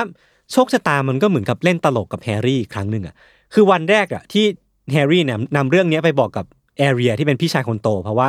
คุณพ่อเขาเสียไปแล้วเนาะครับเขาต้องการที่จะให้แอเรียเนี่ยเป็นสักขีพยานความรักนี้ แล้วก็เหมือนเป็นตัวแทนคุณพ่อ แบบเอ้ย ผมจะแต่งงานกับผู้หญิงคนนี้นะ พี่ช่วยมาเซ็นหรือว่ามามาช่วยเป็นตัวแทนในงานแต่งงานของเราได้ไหมซึ่งมันก็เป็นการตกลงกันเว้ยแล้วก็แบบเหมือนเรื่องราวมันจะเป็นไปได้ด้วยดี แต่ไอ้วันเนี้ยวันเดียวกันเนี้ยมันคือวันเดียวกับที่มีป้ายขนาดใหญ่ไม่ทัน มาติดเอาไว้อยู่ที่ย่านอยู่อาศัยของชาวยิว มันเป็นป้ายขนาดใหญ่ที่ไม่รู้มาจากไหนเนาะแต่ว่าอยู่ดีมันก็ถูกมาตั้งเอาไว้ มันเป็นป้ายที่เขียนเอาไว้ว่า ให้ผู้ชายชาวยิวทุกคนที่มีอายุระหว่าง 15ถึง16ถึง50 ปีอืมไปรายงานตัวที่ตึกแห่งหนึ่งภายในเวลา 11โมงครับ คือมันเป็นป้ายที่ค่อนข้างเรียบง่าย แล้วก็ไม่มีใครรู้เว้ยว่าไอ้ป้ายเนี้ยมันจะเป็นสัญญาณของจุดเริ่มต้นของความหายนะอืมที่จะเกิดขึ้นกับคนในเมืองนี้ คือป้ายเนี้ยมันทำให้ชีวิตของทุกคนเนี่ยของชาวยิวทุกคนในเมืองเนี่ยเปลี่ยนไปหลังจากนั้นครับแอเรียเนี่ยด้วยความที่อายุประมาณ 20 ต้นๆ เขาก็เป็นหนึ่งในคนที่จะต้องไปรายงานตัวตามที่ป้ายเนี่ยบอก ซึ่งเขาก็ออกไปแต่เช้าเว้ยเพราะว่ารู้สึกว่าอะมันก็ไม่มีอะไรเนาะอาจจะไปแค่ไปรายงานตัวว่าอืมอาจจะถูกเรียกตัวไปช่วยในการสงครามหรือว่าอะไรต่างๆนานาในอนาคต ซึ่งเขาก็ไม่ได้คิดอะไรแล้วก็คิดแค่ว่าอาจจะออกไปตอนเช้า แล้วเดี๋ยว อาจจะกลับมาตอนบ่ายเพื่อทำเรื่องการแต่งงานของแฮร์รี่อะไรก็ว่าไป แต่ว่าสุดท้ายแล้วเนี่ยเวลามันล่วงเลยผ่านไป จนถึงอ่าเช้าและสายกันแล้วบ่ายกันแล้วอืมแอเรียเนี่ยก็ไม่กลับมา จนกระทั่งบ่ายแก่ๆแล้วทำให้แฮร์รี่แล้วก็คุณแม่เนี่ยเริ่มที่จะเป็นห่วงว่ามันเกิดอะไรขึ้นกับพี่ชายคนนี้หรือเปล่าอืมแฮร์รี่เนี่ยก็อาสาที่จะออกไปดูลาดเหล่าพี่ถันว่ามันเกิดอะไรขึ้นกับพี่ชายตัวเองกันแน่ ซึ่งระหว่างทางอะมันก็เริ่มมีความกังวลเกิดขึ้นเว้ยเพราะว่าเขาได้ยินคนเม้าท์กันอะว่า ชาวยิวที่ไปลงทะเบียนที่ตึกแห่งเนี้ยไม่มีใครไปแล้วได้กลับออกมาเลย อืมเออ คือมันเหมือนว่าเป็น point of no return อะทุกคนที่ไปที่เนี่ย ไม่มีใครได้เดินกลับมาเลย เขาก็เริ่มเป็นห่วงแล้วว่า พี่ชายของตัวเองเนี่ยอาจจะไปเข้าไปสู่พบกับชะตากรรม อะไรบางอย่างที่เขาไม่รู้หรือเปล่า เออ เขาก็เลยเร่งฝีเท้าแล้วก็เดินไปยังสถานที่ลงทะเบียนเร็วขึ้นอีก พอไปถึงเนี่ย สิ่งที่แฮร์รี่เห็นเนี่ยคือภาพของชาวเมืองพี่ถันจำนวนประมาณ 200กว่าคนอะที่ยืนเรียงต่อแถวกันอะ คือยืนเรียงเพื่อจะลงทะเบียนอะไรบางอย่าง แล้วก็มีทหารจำนวนมากถือปืนยืนยืนล้อมรอบอยู่ แล้วก็ชาวบ้านเหล่าเนี้ย ก็จะต้องไปลงทะเบียนแบบทีละคนทีละคนแล้วก็เดินเข้าไปในประตูที่อยู่ด้านหลังอะเข้าไปแล้วก็ไม่มีใครได้กลับออกมาอีกเลยแฮร์รี่เนี่ยก็เลยมั่นใจทันทีว่าพี่ชายของตัวเองเนี่ยน่าจะต้องอยู่หลังประตูบานเนี้ยอืมแน่นอน สิ่งที่แฮร์รี่ทำหลังจากนั้นอะมันคือภารกิจย่อมย่อมๆภารกิจขนาดย่อมย่อมๆอืมแต่มันเป็นความกล้าหาญมากๆของแฮร์รี่คือ คือเขาเนี่ยแอบย่องไปโดยที่ไม่ให้ทหารที่คุมอยู่เนี่ยรู้ตัว คือย่องไปด้านหลังอะแล้วก็ไปจนถึงประตูอะที่ ที่ทหารเนี่ยมันอยู่เฝ้าเฝ้าไว้ข้างหน้าอืมไปถึงประตูแล้วก็พยายามสอดดูอะว่าแบบเอ้ยแอเรียอยู่ข้างในนั้นหรือเปล่า แล้วก็แบบเหมือนเรียกชาวยิวที่อยู่ในนั้นอะให้ตามหาแอเรียให้หน่อย เขาจะมีเรื่องจะพูดคุย สุดท้ายเนี่ยก็ได้พูดคุยกัน แล้วก็เหมือนตกลงกันว่าแอเรียเนี่ยเข้ามาอยู่ในนี้นะ แล้วก็อืมทหารตอนเนี้ยรู้ชื่อ หรือว่ารู้ที่อยู่บ้านเรียบร้อยแล้วอืมถ้าเขาหนีออกไปอะ ซวยแน่อืมคือครอบครัวต้องโดนตามฆ่าโดนเช็คบิลแน่นอนอืมสุดท้ายแฮร์รี่กับแอเรียเนี่ยก็ตกลงกันว่าแฮร์รี่เนี่ยจะเป็นคนที่ช่วยแอเรียออกมาให้ได้ เพราะว่าอืมเขาก็กังวลน่ะว่าถ้าแอเรียอยู่ข้างในนั้นน่ะครอบครัวจะไม่มีที่พึ่งอะเสาหลักของบ้านจะหายไปแฮร์รี่ก็เลยตัดสินใจได้ว่า เขาจะต้องทำทุกวิถีทางเพื่อเอาพี่ชายตัวเองออกมาให้ได้ สิ่งที่แฮแฮร์รี่ทำหลังจากนั้นนะพี่ทันคือการที่เขาอะแกล้งทำเป็นคนเมาอะ คือเขาถอยไปอะแล้วเพื่อเพื่อให้ทหารเห็นอะอ่าแล้วก็แกล้งทำเป็นเมาแบบเดินอ่าสะแบบแบบสเปะสปะไปมาแล้วก็แกล้งล้มสองสามรอบอะทหารแถวนั้นเห็นก็เริ่มรู้สึกขำขึ้นมาเว้ยคือแอเรียเนี่ยเห็นดังเนี้ยเห็นโอกาสอะก็เลยรีบวิ่งออกมาวิ่งวิ่งหนีไปเลยแล้วก็วิ่งแน่บไปเลยพอทหารเห็นน่ะก็รู้สึกว่าเฮ้ยแม่งมีคนหนีว่ะอืมแล้วก็รีบมาตามจับตัวแฮร์รี่ที่กำลังแกล้งเมาอยู่ตอนนั้นอะแล้วลุกหนีไม่ทันเว้ยอืมก็เลยเรียกมาคุยว่าแบบเฮ้ยมันเกิดอะไรขึ้น มึงทำให้ใครหนีไปได้อะไรเงี้ยอืม สุดท้ายเรื่องราวมันก็ดำเนินไปแล้วก็มันลงเอยด้วยการที่แฮร์รี่เนี่ยจะต้องเข้าไปอยู่ในหลังประตูบานนั้นน่ะอืมแทนที่แอเรียที่หนีไปได้ ซึ่งผมเองก็ไม่รู้ว่าแฮร์รี่เต็มใจหรือเปล่าแต่ว่าผมเดาเอาว่าเขาน่าจะสบายใจกว่า เพราะว่าการที่แอเรียเนี่ยหนีออกไม่ได้แปลว่าคุณแม่เขาจะอยู่รอด การที่ครอบครัวสมาชิกครอบครัวต่างๆเขาจะอยู่รอดอืมสุดท้ายเนี่ยมันเรื่องเรื่องราวมันลงเอยคือว่าแฮร์รี่เนี่ยก็จะต้องเข้าไปอยู่ในในค่ายกักกันของเยอนาซีเยอรมัน แทนที่พี่ชายของตัวเอง และเนี่ยก็คือจุดเริ่มต้นของภารกิจเอาชีวิตรอดที่ไม่มีใครรู้ว่าพิธันว่ามันจะยากแล้วก็หนักหนาแค่ไหน เพราะว่าในช่วงนั้นมันจะไม่มีไม่มีเรื่องเล่าออกมา แต่ว่าณณปัจจุบันเนี้ยเราค่อนข้างรู้มากพอสมควรแล้วว่ามันเกิดอะไรขึ้นในเขาจะเจออะไร ใช่ใช่ใช่แฮร์รี่แล้วก็ชาวบ้านเนี่ยจุดเริ่มต้นคือว่าเขาเนี่ยถูกขนขึ้นรถบัสไปในตอนกลางคืน แล้วก็ทุกคนเนี่ยก็ถูกบังคับให้ทิ้งชีวิตไว้ข้างหลัง แล้วก็ไปเริ่มต้นอนาคตที่ไม่มีใครรู้ว่ามีอะไรรออยู่ แล้วก็น่าจะโหดร้ายมากพอสมควร จุดแรกที่แฮร์รี่เนี่ยไปลงเนี่ยคือเมืองพอสแนนซึ่งเป็นค่ายใช้แรงงานที่ร่วมมือหรือว่าจับมือกับบริษัทเอกชนแห่งหนึ่งอืมที่นั่นเนี่ยครับชาวยิวจะต้องถูกบังคับให้ทำงานตามที่บริษัทต้องการ ไม่ว่าจะเป็นการทำไซต์ก่อสร้างขนย้ายของหรือว่าสร้างสิ่งของต่างๆ นานา ซึ่งก็ไม่มีไม่มีสิทธิ์มีเสียงในการแบบที่จะไม่เห็นด้วยเนาะสุดท้ายก็ต้องก้มหน้าก้มตาทำงานตามที่บริษัทต้องการตามที่ทหารต้องการต่อไป เพื่อที่จะแลกกับ การไม่ถูกฆ่า แล้วก็แลกกับการมีอาหารกิน แฮร์รี่เองเนี่ยก็เป็นหนึ่งในนั้นพิถันที่จะต้องตั้งใจทำงานอย่างขมักเขม้น เพราะว่าเขาเองเนี่ยเหมือนได้เริ่มต้นภารกิจที่เขาไม่สามารถละทิ้งได้แล้วอะมันคือภารกิจในการเอาชีวิตรอดอย่างที่ผมได้บอกไป แต่ว่าไอ้ความมุ่งมั่นเนี้ยในไอ้ความมุ่งมั่นในการมีชีวิตรอดของแฮร์รี่เนี่ยมันนั้นให้เขาเนี่ยได้ไปพบกับผู้ชายคนหนึ่งที่มีชื่อว่านาพาเรล่าอืมซึ่งเหมือนเป็นบริษัท พนักงานของบริษัทเอกบริษัทเอกชนแห่งเนี้ยที่เป็นเจ้าของ site ก่อสร้างเนี้ยแล้วก็กำลังคุม site ก่อสร้างอยู่ คือเหมือนแฮร์รี่เนี่ยสังเกตได้ว่านาปาเรล่าเนี่ยไม่เหมือนผู้คุมคนอื่นเว้ยเขามีความแบบน่าจะไว้ใจได้บางอย่าง แฮร์รี่เนี่ยก็เลยพยายามที่จะไปตีสนิทกับผู้ชายคนนี้ สุดท้ายมันก็ได้ผลเว้ยเพราะว่านาปาเรล่าเนี่ยเป็นคนที่เข้าอกเข้าใจแฮร์รี่เป็นอย่างดี แล้วก็เริ่มสนิทสนมกัน แล้วก็เริ่มมีความไว้วางใจซึ่งกันและกัน หลังจากนั้นเนี่ยแฮร์รี่เองก็ได้รับความไว้วางใจในการปฏิบัติหน้าที่บางอย่างให้กับนาพาเรล่าโดยเฉพาะ หน้าที่เนี่ยนะพี่ทันคือการที่แฮร์รี่เนี่ยจะต้องคอยลักขโมยสินค้า ในคลังสินค้า เอามาให้นาปาเรล่าเนี่ยเอาไปขายในเมืองเว้ยคือเหมือนว่าทุกครั้งที่มีสินค้ามาส่งแฮร์รี่ก็จะย่องไปย่องไปแล้วก็เอาชะแลงเนี่ยงัดกล่อง แล้วก็ขโมยของนั้นนะเก็บเอาไว้กับตัว พอถึงเวลาที่กำหนดเนี่ยก็จะนัดเจอกับนาพาเรล่าแล้วก็เอาสินค้าเนี่ยส่งมอบให้นาปาเรล่าไปขายในเมือง ซึ่งทุกครั้งเนี่ยที่นาพาเรล่าเนี่ยเอาของไปขายอะแฮร์รี่ก็จะได้ติดสอยห้อยตามเข้าไปในเมืองด้วยเว้ยอืมแล้วก็จะได้กินอาหารดีๆ กินสเต็กบ้าง กินไวน์บ้างอะไรเงี้ย แล้วก็เหมือนได้คุยกับคนนู้นคนนี้ทำให้เขารู้สึกว่าอย่างน้อยชีวิตตัวเองเนี่ยมีอิสระมากกว่านักโทษคนอื่น ในในค่ายกักกันเดียวกัน เออ แล้วก็มันก็แลกกับการที่เขาเนี่ยได้รับการคุ้มครองในการมีชีวิตอยู่ในค่ายด้วย คือทุกครั้งที่เขาเหมือนแบบจะเอาตัวเองเข้าไปอยู่ในปัญหา นาปาเรล่าที่เป็นเหมือนเป็นเป็นผู้ช่วยเขาอะ จะคอยเข้ามาช่วยเขาเสมอ คอยเอาเขาออกมาจากอันตรายเหล่านั้น แล้วก็ได้ให้เขามีชีวิตที่ดีมากขึ้น ซึ่งมันก็ไม่ใช่ชีวิตที่ดีขนาดนั้นหรอกแต่ว่ามันดีกว่าคนทั่วไปในนั้นนะนะครับครับแต่แค่เนี้ยมันก็ยังห่างไกลกับคำว่าโชคดีมากนัก คือในการเดินทางครั้งหนึ่งเนี่ยแฮร์รี่ได้ขอให้นาปาเรล่าเนี่ยขับรถพาเขาไปบ้านเกิดของตัวเอง ก็คือย่านที่เขาอาศัยอยู่ในตอนต้นเนี่ยแหละ เพื่อดูว่าญาติของเขาคุณแม่ของเขาหรือว่าพี่ชายของตัวเองเนี่ยเป็นยังไงบ้าง ปรากฏว่าสิ่งที่เขาเห็นน่ะมันทำให้ แฮร์รี่เนี่ยตกใจอย่างมากเว้ยคือเหมือนเหมือนหัวใจเนี่ยตกไปอยู่ตะตุ่มเลยอืมเพราะว่าย่านที่เขาเคยอาศัยอยู่อะมันเคยเป็นย่านที่ผู้คนพลุกพล่านเนาะอืมแต่ว่าปัจจุบันเนี้ยมันไม่มีใครเหลืออยู่เลยอะคือมันเป็นย่านรกร้างที่ไม่แทบจะไม่มีคนเดินอยู่ แล้วก็ไม่มีร่องรอยการอาศัยอยู่ของคนเลย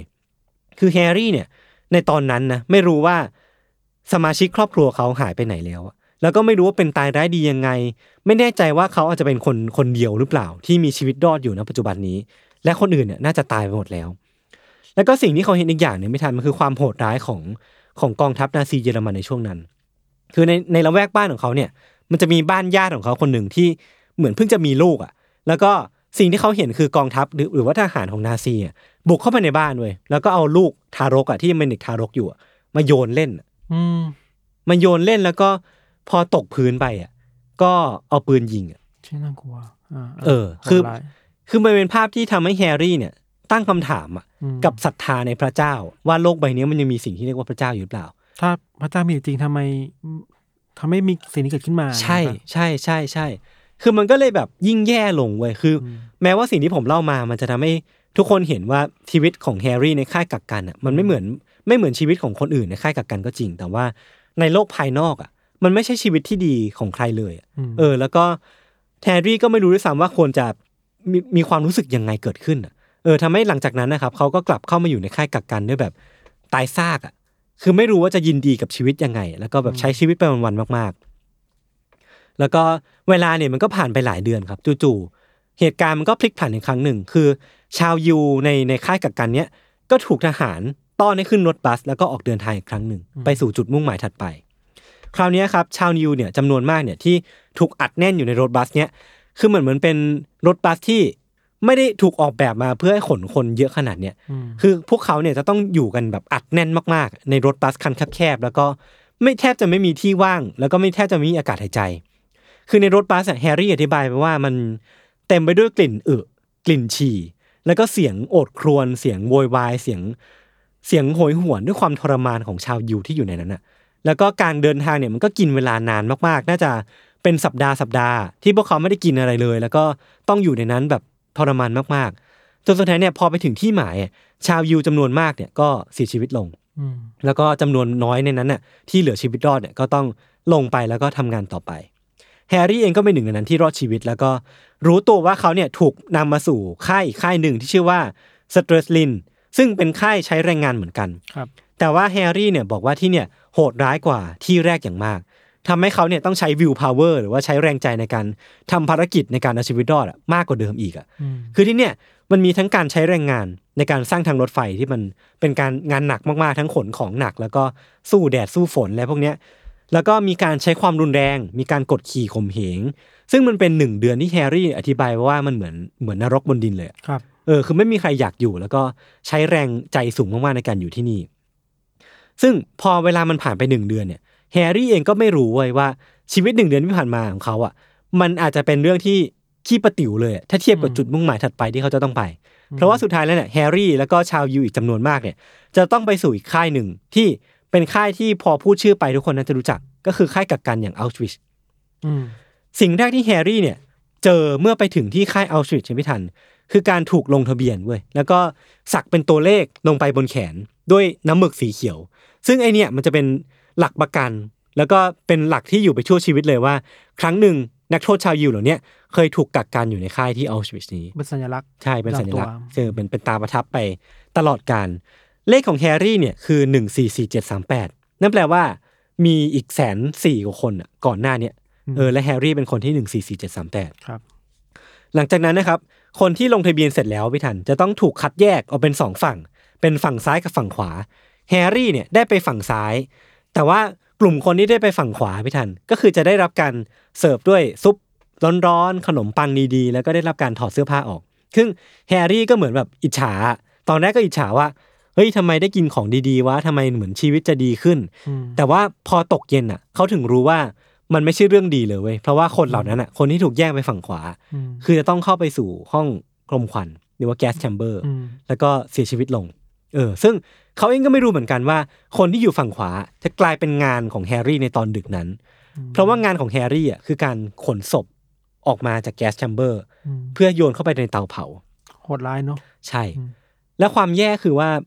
คนที่เขาโยนไปไม่ทัน คือคนที่เขาคุ้นหน้าคุ้นตาอาจจะเคยกินข้าวด้วยใช่พูดคุยกัน คือคนที่เขาเติบโตมาในในละแวกบ้านเดียวกันอาจจะเป็นคนที่รู้จักกันในค่ายกักกันนี้ แต่ว่าเสียชีวิตลง คือมันเป็นเหตุการณ์ที่แฮร์รี่เนี่ยบอกว่า มันติดตาเขามาตั้งแต่ตอนนั้นอะจนตลอดชีวิตอะแล้วก็สิ่งที่เขาแบบจำได้แบบไม่ลืมเลยคือกลิ่นไหม้อะอืมกลิ่นไหม้ที่มันติดจมูกเขาไป น่าจะไปตลอดกาลอะอืมเออ คือมันเป็นเหตุการณ์นี้เองพิธานที่ทำแฮร์รี่เนี่ย ทนไม่ไหว จนเกิดอาการที่เรียกว่า mental breakdown หรือว่าการแบบล่มสลายทางจิตใจอะ คือเขาแบบไม่สามารถฮึบขึ้นมาได้ แล้วก็รู้สึกว่าเขาไม่มีแรงใจในการใช้ชีวิตต่อไปแล้วอะครับแล้วก็เหมือนแบบไม่ยอมไปทำงานอะ แล้วก็รู้ดีว่าถ้าไม่ยอมไปทำงานอะ จะลงเอยด้วยอะไร คือเขายอมรับแล้วว่า เขาจะเสียชีวิตจากการที่ไม่ยอมไปทำงาน แล้วก็คือพูดไกลๆคือว่าเขายอมที่จะล้มเลิกภารกิจในการเอาชีวิตรอดแล้วอะยอมแพ้เออยอมแพ้กับชีวิตไปแล้ว แต่ว่าในตอนที่เขาปฏิเสธที่จะมีชีวิตอยู่นั่นเองไม่ทัน ก็ทำให้เขาได้พบกับเจ้าหน้าที่ SS คนหนึ่ง ซึ่งเป็นกองกำลังของนาซีเนาะที่มีตำแหน่งคือเรียกได้ว่าเป็นเจ้าหน้าที่ที่มียศคนหนึ่งอะชื่อว่าชไนเดอร์ที่เข้ามาแล้วก็ช่วยเหลือทัวแฮร์รี่เอาไว้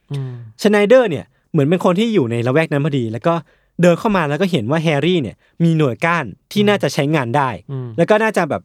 มีประโยชน์ต่อเขาในอนาคตอืมเขาก็เลยได้มอบหมายหน้าที่ให้กับแฮร์รี่โดยเฉพาะเหมือนกับคุณคนแรกอะเออคนนี้ก็เล็งเห็นศักยภาพในตัวแฮร์รี่ แล้วก็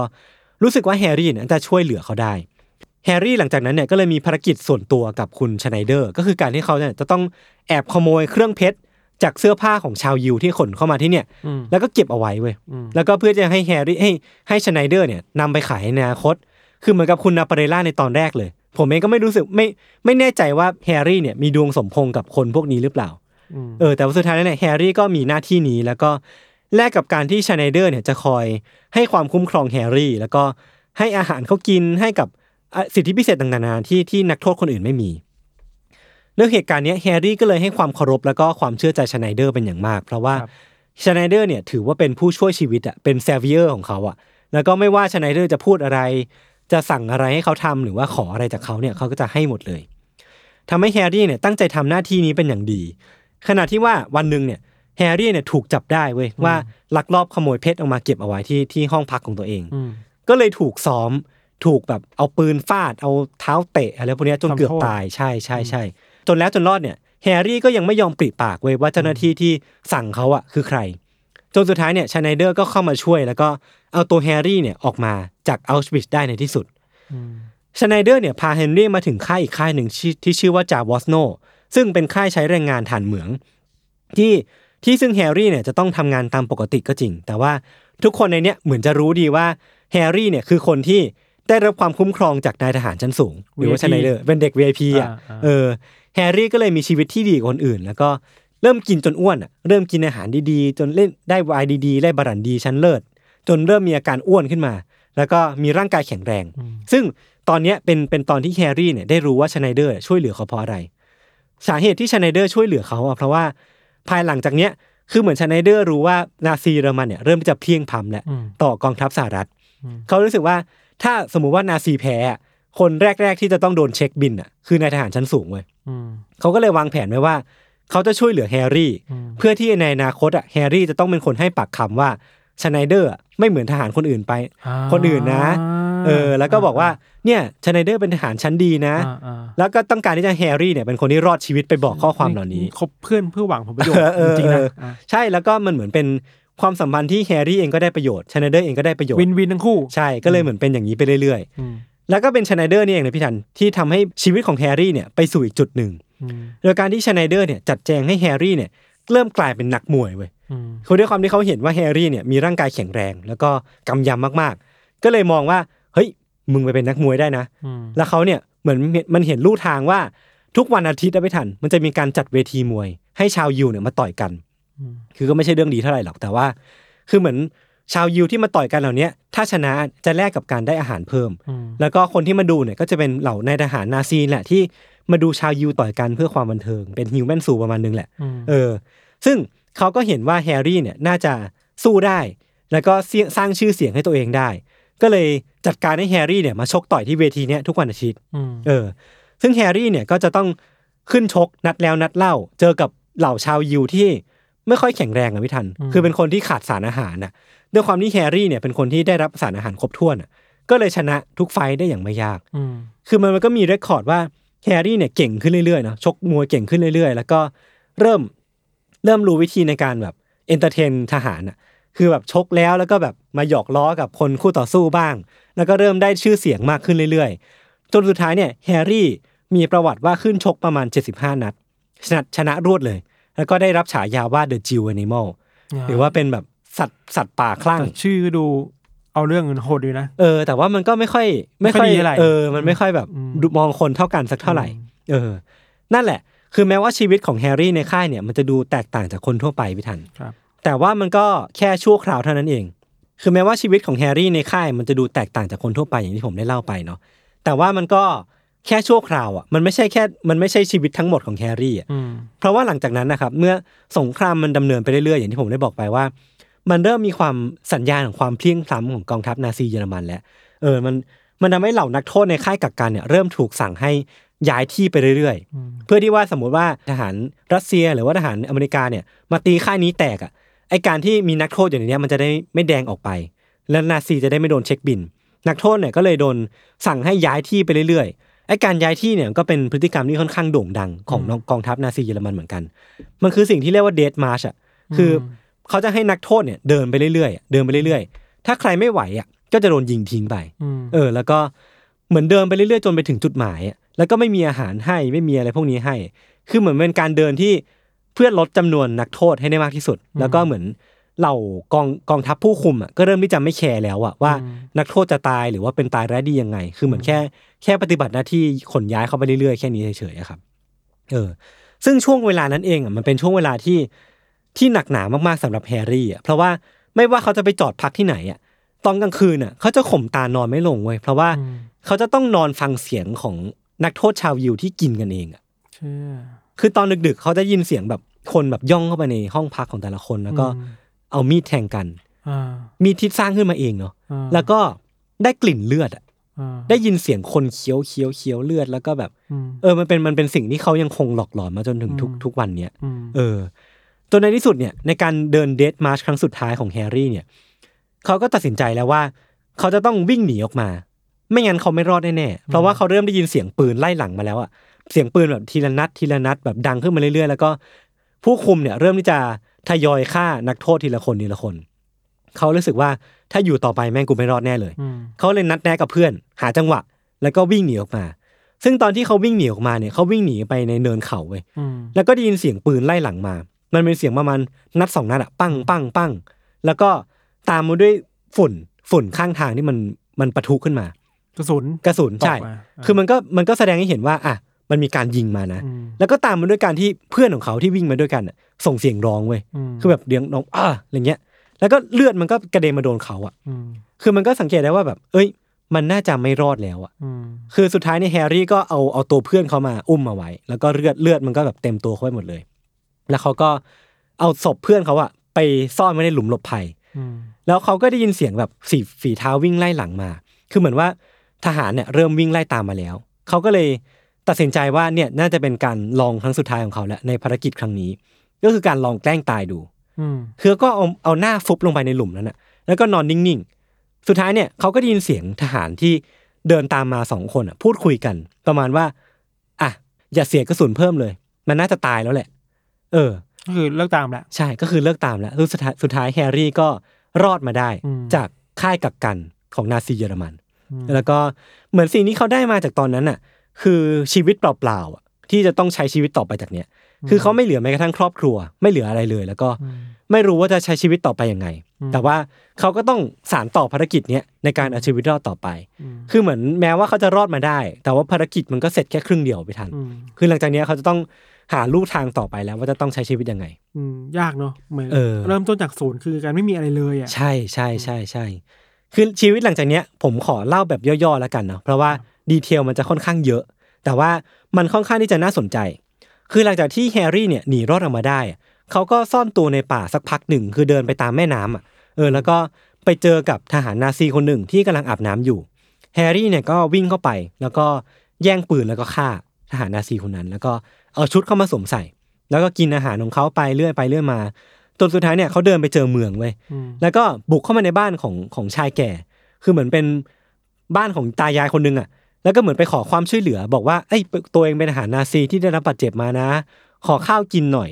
คือเขาก็ได้รับได้รับอาหารกินได้รับที่พัก แต่ว่าตอนเช้ามาวิทัน คือเหมือนตายายคู่เนี้ยเริ่มสงสัยว่าแฮร์รี่เนี่ยน่าจะไม่ใช่ทหารนาซีจริงอืมๆจนสุดท้ายแฮร์รี่เนี่ยก็ ไม่รู้จะทำยังไงอืมก็เลย เอาปืนยิง ตายายคู่นี้จนเสียชีวิต เพราะกลัวความผิดนี่เหรอ เพราะกลัวว่าตายายจะจับได้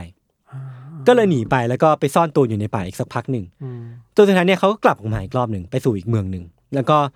เข้าไปเจอบ้านของคุณแม่คนหนึ่งที่อยู่กับลูก คุณแม่คนเนี้ยก็เหมือนจะไม่เชื่อว่าแฮร์รี่เนี่ยเป็นทหารนาซีอืมก็เลยยิงคุณแม่นี้ อีก เออ แล้วก็เข้าไปขโมยอาหารในบ้าน แล้วก็ ออกหนีออกมาได้ คือเหมือนเหมือนแฮร์รี่เนี่ยเริ่มที่จะทำทุกวิถีทางเพื่อที่จะเอาชีวิตรอดแล้วอะโดยที่ไม่สนใจว่าจะต้องฆ่าใครอืมคือทุกอย่างมันมันล้วนเป็นหนึ่งในกระบวนการที่เขาจะต้องทำเพื่อที่จะมีชีวิตรอดต่อไป เออสุดท้ายเนี่ย สงครามมันก็จบลง แล้วเขาก็เดินไปเจอทหารอเมริกาที่เดินอยู่กลางเมือง แล้วก็เข้าไปพูดคุย แล้วก็ได้รับการช่วยเหลืออืมสุดท้ายเนี่ยเขาก็ดิ้นรนเว้ยแล้วก็ได้ทำธุรกิจร่วมกับทหารอเมริกาที่ในตอนนั้นน่ะ เหมือนมี มีปัญหาเรื่องของความใคร่อะคือเขาได้เช่าบ้านหลังหนึ่งแล้วก็ได้รวบรวมเอาโสเภณีมา เพื่อให้ทหารอเมริกาได้ได้ปลนเปลือได้เออได้ปลนเปลือทหารอเมริกาแล้วก็ได้ปลดปล่อย เออ คือมันก็เป็นธุรกิจที่เขาสามารถมีชีวิตอยู่ได้ช่วงหนึ่ง แต่สุดท้ายเนี่ยเขาก็ต้องยกยกเลิกไปแล้วก็ดิ้นรนไปจนถึงอเมริกา อเมริกาเนี่ยเขาก็ได้เริ่มต้นชีวิตการเป็นนักมวยเหมือนกัน เพราะว่าเหมือนได้ไปรู้จักกับโปรโมเตอร์คนหนึ่งที่เป็นผลักดันอะให้เขาแบบมีมีที่ซ้อมแล้วก็ได้ ได้เจอกับคนนู้นคนนี้แล้วก็ได้เริ่มชกมวยเป็นนักมวยอาชีพครับซึ่งเขาก็มี record ที่ค่อนข้างโอเค คือชกสิบนัดอะชนะสิบนัดรวดเลยนะ แต่ว่าเริ่มมีหลังๆอะที่เขาเริ่มมีอาการแบบควบคุมอารมณ์ไม่ได้ ระหว่างระหว่างชกอยู่อะแล้วก็เริ่มพ่ายแพ้ต่อติดต่อกันสี่นัดติด แล้วก็เริ่มที่จะเข้าสู่ขาลงของอาชีพ เออ แล้วก็เหมือนนัดสุดท้ายอะพี่ทันเขาต้องชกกับนักนักมวยที่มีฝีมือคนหนึ่งที่ชื่อว่าร็อกกี้กาเซียโนครับคราวเนี้ยเขาหวังว่า การชกครั้งเนี้ยจะนำชื่อเสียงของเขากลับมาได้ แต่สุดท้ายแล้วเนี่ยในห้องห้องที่เขารออยู่อะก็มีกลุ่มมาเฟียเดินเข้ามาในห้องไว้แล้วก็ขู่ว่าเฮ้ยถ้ามึงชนะการต่อสู้ครั้งเนี้ยมึงจะตายนะอืมเออ คือมันก็เลยทำให้ทรมาในอดีตของของของแฮร์รี่เนี่ยมันกลับมาอีกครั้งหนึ่งอะอืมว่าถ้าสมมติว่าเขาหนีรอดมาจากค่ายกักกันนาซีได้ หนีรอดมาจากชีวิตที่มันยากลำบากได้แล้วต้องมาตายในอเมริกาอืมทุกอย่างมันจะเสียเปล่า สุดท้ายเขาก็เลยต้องยอมยอมแพ้ในการต่อสู้ครั้งนั้นไป แล้วก็จบชีวิตนักมวยไปเออแล้วก็เริ่มต้นชีวิตใหม่ในฐานะเป็นเพื่อนพ่อค้าผลไม้ แล้วก็สร้างครอบครัวเป็นของตัวเอง แล้วก็ใช้ชีวิตอย่างนั้นด้วยมาอืมเออ สุดท้ายเนี่ยมันมีปมอย่างหนึ่งคือว่าแฮร์รี่เองก็ไม่รู้ว่าครอบครัวของเขาเนี่ยมีชีวิตรอดอยู่หรือเปล่า แต่ว่าน่าจะเสียชีวิตไปแล้วอืมแล้วก็จะมีอีกคนหนึ่งที่เขาต้องการที่จะตามหาให้ได้ คือลีอาเว้ยคือรักแรกอืมในอดีตอะของเขาอะ คือเขาก็ตามหาจนพบเว้ยแล้วก็พบว่าลีอาตอนเนี้ยเป็นภรรยาของของของคนคนหนึ่งมีครอบครัวอยู่ที่แมอามี่ก็เลยตามไปเจอ แล้วก็พบว่าลีอาเนี่ยเป็นมะเร็งอยู่ แล้วก็กำลังจะเสียชีวิตลงอืมสุดท้ายเนี่ยสิ่งเดียวที่แฮร์รี่เนี่ยสมหวังในในชีวิตนะพี่ทันคือการได้ไปเจอกับลีอาอีกครั้งหนึ่ง แล้วก็อืมได้พูดคุยกับเธออีกครั้งก่อนที่เธอจะเสียชีวิตลงอืมเออ ก็จะเป็นประมาณนี้แล้วก็สุดท้ายเนี่ยแฮร์รี่ก็เสียชีวิตลงในปี 2007 ด้วยโรคมะเร็ง อายุ 82 ปี ซึ่งก่อนตายเนี่ยเขาก็ได้รับตำแหน่ง National Jewish Sport Hall of Fame ก็คือแบบได้รับได้รับการมีชื่อเสียงประมาณหนึ่งแล้วก็ในปี 2006เนี่ยเขาก็ได้เล่าเรื่องราวชีวิตของตัวเองทั้งหมดให้ลูกชายคนโตฟัง แล้วก็เป็นที่มาของเรื่องที่ผมนำมาเล่าในวันนี้นี่แหละอืมคือหนังสือเนี่ยมันชื่อว่า Harry Half Survivor of Auschwitz Challenger of Rocky Marciano อืมก็สามารถไปตามอ่านกันได้ ก็มี detail ที่ค่อนข้างเยอะเหมือนกัน แต่ว่าเป็นอีกชีวิตหนึ่งที่ที่ผมรู้สึกว่าเป็น เป็นชีวิตที่เราสมควรจะอ่านนะ เพราะว่ามันมันมี detail ของความโหดร้ายของมนุษย์อะอืมที่ทำต่อมนุษย์ด้วยกันเอง แล้วก็เป็นเรื่องราวของคนที่สู้ชีวิตประมาณหนึ่งเหมือนกันอืมสงครามมันไม่ได้นำอะไรไปสู่สิ่งที่ดี ๆ เลยเนาะเออ อย่างยิ่งตอนสงครามโลกครั้งที่สองการมีค่ายแบบเนี้ยใช่ มันไม่ทำเพียงแค่ตัดอนาคตผู้คนพรากชีวิตคนอะแต่มันอืมเปลี่ยนคนด้วยอะอืมอืมอืมันเปลี่ยนให้คนต้องสู้จนยิบตาใช่สู้จนต้อง ฆ่าคนอื่นอะ เออเออเอออืมคือคือมันมันเปลี่ยนชีวิตจริงๆนะพี่ทันเพราะว่ามันมีเรื่องเล่าที่บอกจากจากปากคำของลูกชายของของแฮร์รี่อะอืมบอกว่าคุณพ่อเป็นคนที่น่าจะมีอาการ PTSD เนี่ยแหละอืมแล้วก็ไม่สามารถควบคุมอารมณ์ตัวเองได้ แล้วก็มีพฤติกรรมแบบทำร้ายร่างกายลูกทำร้ายร่างกายภรรยาจนทำให้ครอบครัวเขาเกือบแตกแยกอะเออ มันก็เป็นสิ่งที่ คุณคุณคนเขียนน่ะก็คือลูกชายเนี่ยเพิ่งจะเข้าใจว่าอืมพ่อเนี่ยทำไมถึงเป็นแบบนี้ทำไมถึงมีนิสัยแบบนี้ตอนที่ได้ฟังเรื่องราวจากปากของคุณแฮร์รี่เองเนี่ยแหละเออแล้วมันมันสงครามมันเปลี่ยนชีวิตคนจริงๆนะอืมเออ แล้วก็ไม่มีใครสมควรที่จะมีชีวิตแบบเนี้ยเอออมอย่างน้อยคือคนมีชีวิตที่ปกติทั่วไปเนาะเออเออมีความรักมีอืมครอบครัวอย่างที่ตัวเองต้องการนะพี่ทันครับ เออ มันก็เป็นเรื่องเศร้าๆ ก็สามารถไปดูต่อกันได้อ้อ มันมีไปทำเป็นหนังด้วยนะครับล่าสุดคือเป็นหนังใน HBO ชื่อว่า The Survivor นะไปสามารถหาดูกันได้ครับน่าจะเป็นหนังแบบชั้นดีประมาณหนึ่งแต่ผมยังไม่ได้ดูนะครับโอเค ก็ประมาณนี้ครับ เต็มอิ่มครับกับกับเรื่องราวภารกิจ จริงๆก็สามารถนำกลับมารีไซเคิลได้อีกในอนาคตถ้าอีกแล้วถ้าตันอีกก็จะกลับมาครับ โอเคงั้นวันนี้ก็ประมาณนี้ครับ ติดตามรายการของเราทั้งสองคนได้ทุกช่องทางของสมัครพอดแคสต์เช่นเคย วันนี้พวกผมสองคนลาไปก่อนสวัสดีครับสวัสดีครับ